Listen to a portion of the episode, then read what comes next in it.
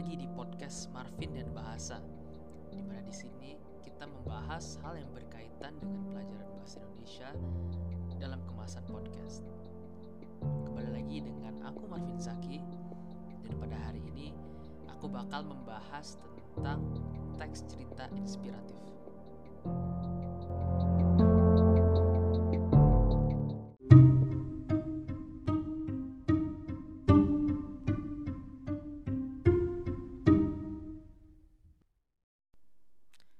Sebelum aku lanjut lebih dalam, teks cerita inspiratif itu apa sih? Oke, pertama, dari kata inspiratif itu sendiri nih. Pengertian inspiratif adalah segala sesuatu yang bisa memberikan inspirasi dan dorongan untuk melakukan sesuatu. Ya, jadi pengertian teks cerita inspiratif kurang lebih adalah kisah yang menggugah pembacanya untuk menjadi lebih baik melalui pengalaman inspiratif dari cerita yang dibawakan.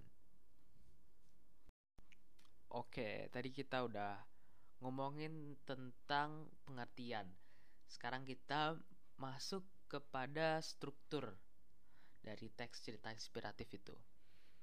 Yang pertama ada orientasi yang merupakan pengantar cerita.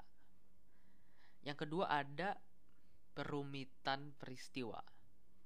Dapat berisi kisah tokoh dan peristiwa menuju ke puncak cerita atau konflik kisah. Yang ketiga ada komplikasi. Merupakan puncak dari konflik atau inti cerita. Biasanya bagian ini juga menjadi tempat peristiwa utama yang menjadi inspirasi. Yang keempat, resolusi. Berisi penyelesaian konflik yang berisi peristiwa yang menyadarkan tokoh tentang kebaikan yang seharusnya ia jalani. Yang kelima, ada koda, yakni penutup cerita dan dapat berisi kesimpulan serta penjelasan pesan moral yang dikandung dalam kisah. Tadi pengertian sudah, struktur juga sudah. Sekarang kita beranjak ke unsur teks cerita inspirasi. Yang pertama ada tokoh dan penokohan. Tokoh adalah individu yang mengalami peristiwa di dalam cerita. Penokohan adalah penyajian watak tokoh dan penciptaan citra tokoh dalam cerita. Yang kedua, latar cerita atau setting.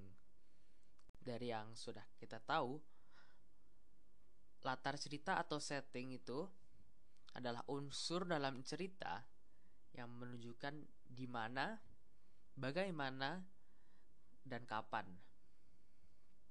Ya, jadi kalau di mana itu mendeskripsikan tentang lokasi, apakah lagi di rumah atau lagi di sekolah di situ dijelaskan. Dan ada kapan kalau ditanya kapan di situ kita berbicara tentang waktu atau jam. Ya jadi ya, diceritakan pada saat kejadian itu uh, jam berapa sih?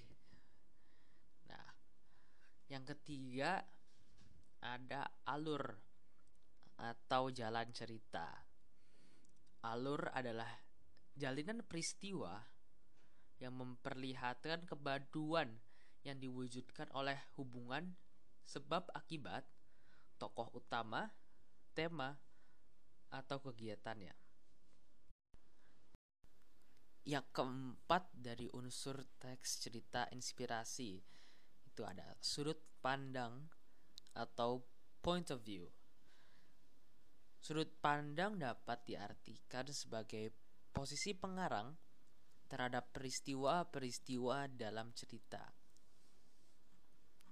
Yang kelima ada tema.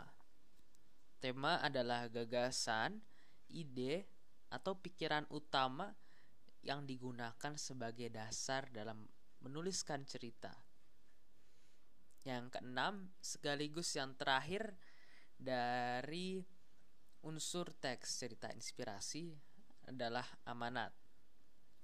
Amanat adalah pesan yang ingin disampaikan pengarang kepada pembaca melalui cerita yang dibuatnya.